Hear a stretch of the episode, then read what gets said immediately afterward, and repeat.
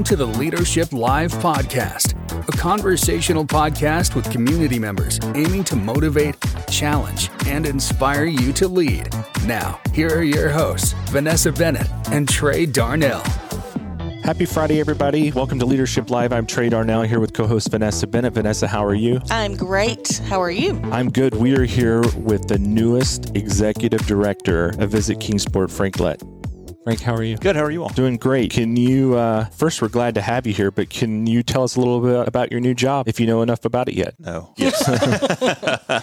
You had to think about that um, one. no, it's uh, what a great privilege and honor to get to do it. You know, I've been here for for a little over 18 years, so I think I know what I'm doing. We'll see. You know, it's it's, it's a team effort. What is Visit Kingsport and what all falls underneath it? So you've got you know, Visit Kingsport, kind of our main goal for tourism, heads and beds, recruiting special events to get people to spend the night. Then you've got underneath that several branches fun fest downtown kingsport association hunter wright stadium management along with ownership of kingsport axmen downtown concert series independence day red white and boom did i miss any Oh, I've, yes, there's probably a gazillion more. The Red, White, and Boom was fantastic last year. The pictures, and I think they had a drone that did some footage. That was phenomenal. I've still not caught up on that one. And I noticed you didn't say anything about helping out in carpool line. no but i am well versed high school's got it down though i feel like washington's got it going on We talked about the events uh, that fall under the Visit Kingsport umbrella, but your predecessor, Judd Teague, retired. I thought it was interesting that he was your baseball coach and teacher in high school. Uh, was he a better coach, teacher, or boss? coach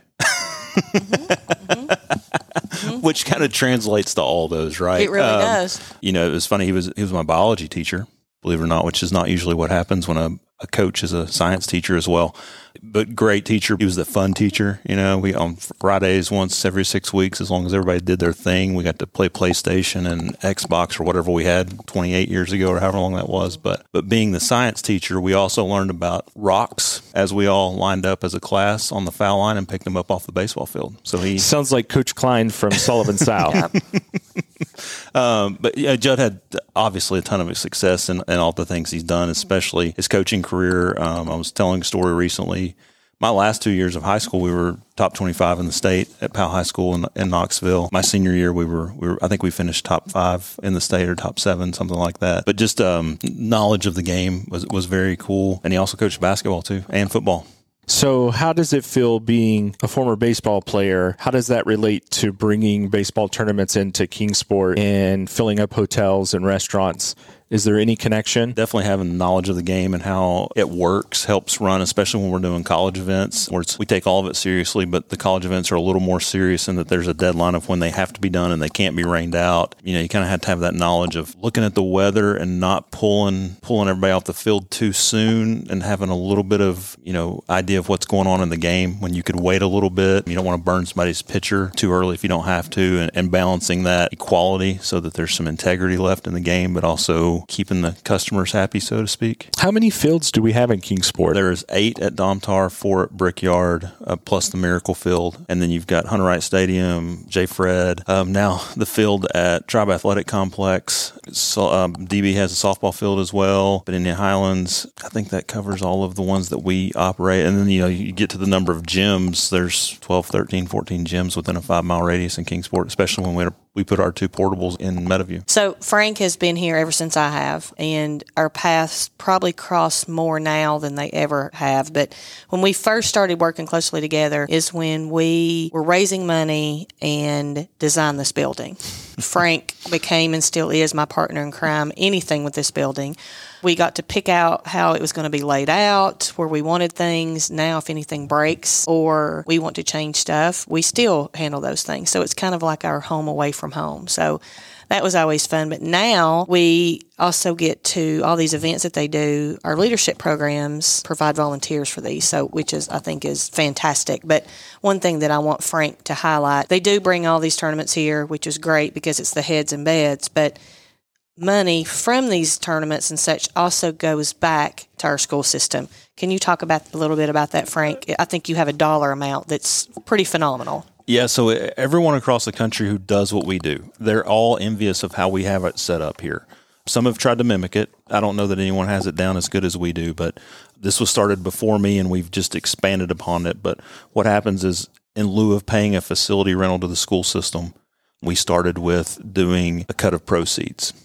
That gets buy-in from the coaches, the parents. It's better than doing fundraisers for them and, and takes the place of a fundraiser.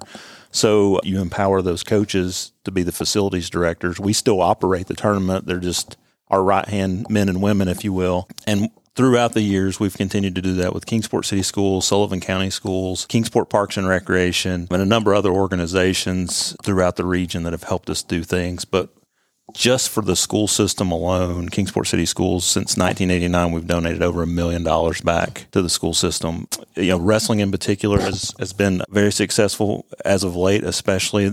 That's why they have a whole bunch of their own logoed mats, lots of cool gear. And, and the cool translation of that is it started with Buzzy Mann when he was the coach there, and now Wesley Idelette.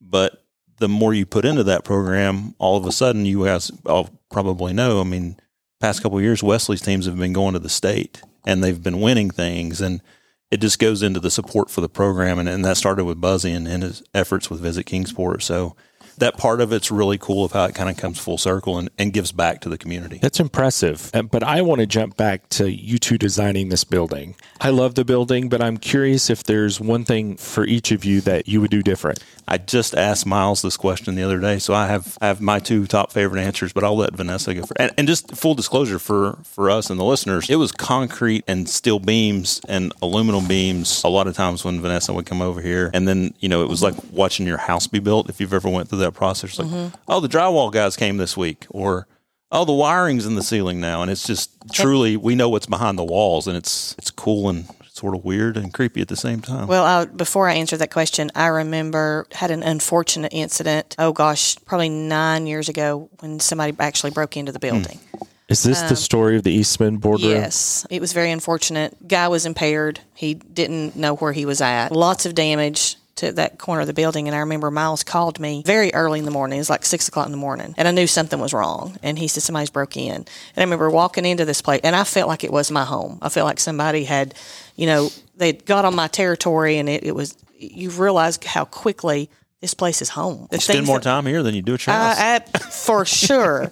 but you truly love it, so you've got to. But if I had to change things, one thing that I wish we had number one is a stove. That's been a, a big thing with different events we've got going on. If we have caterings or staff things.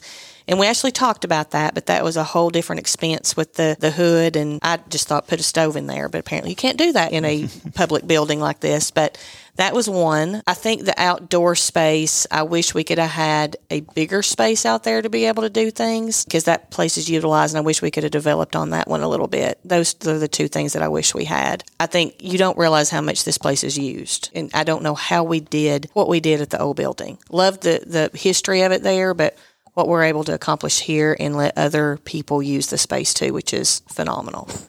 So I can't wait to hear yours. Mine are not even close to that, so that's awesome. What are they? You're gonna the first one. You're gonna be like, oh yeah, I'm gonna cuss. I hope that's okay. Mm-hmm. The damn column in the boardroom. that column's got to go and we tried amen so we in fact we've had many people try to get that out but for some reason they think they need to hold up the second and third floor so it won't work but that column is a nuisance we tried to make it pretty but it just it gets on your nerves especially when you're trying to do a setup so yes i i approve that one as well It's almost like we should have put the boardroom over here. As, Yes. I know nobody can see what I'm pointing, but over here Yes. and move the offices and went that way. Yes. But, and then the other one's probably more just been a pain for me and, and our team for the most part. Other people use it too. But so if you go to the back, I don't know if you've been back, there's a garage door. And then we had this massive roll up garage door that is amazing. And then what did we do to bring it into the storage? A three foot walk door. Mm-hmm. Mm-hmm. So you don't think about it until you're rolling a dolly full of six boxes of FunFest T-shirts, and you're like, and you're hitting the door jams, and they're like, "What did we do? We got it. We got it this far, but we can't get there." so those are my two functional things that mm-hmm. just drive me bananas. But besides that, I mean, there's we got a lot of things right. It's we are a model across the state. Um, and this, the partnership that the city, the Kingsport City Schools, and your Kingsport Chamber had to build this building is phenomenal. And the relationship we were able to have with Kingsport City Schools, there's people that showcase themselves here in the building. So it was it was a lot of fun. Very proud of it. It's a game changer. When you Mm-hmm. bring somebody in this place, they get it. You're like we're, we're taking this serious. And I'm just trying to get a key fob as much as I'm here. I just want to be able to fob in when I I know when a I'm ready. I know a guy that takes care of that. So we're gonna give you a hard Exactly. question. All right, If you were to write an autobiography, what would the title be? look what I did. Oh, I like it. Okay, rapid five questions. What is your dream car? That's a tough one. I didn't start off good. Let's go Lamborghini. I always wanted one when I was a kid. There kid. you go. What do you eat for breakfast? Not much. Coffee. Coffee. Mm, breakfast of champions. Um, this one, you can tell that Trey wrote these. I'm going to read what it says. Who is your favorite NCAA football team? University of Tennessee Volunteers is not an allowed answer on Leadership Live. He is a Florida Gators fan, so that's why that's on there. So, who is your favorite NCAA football team?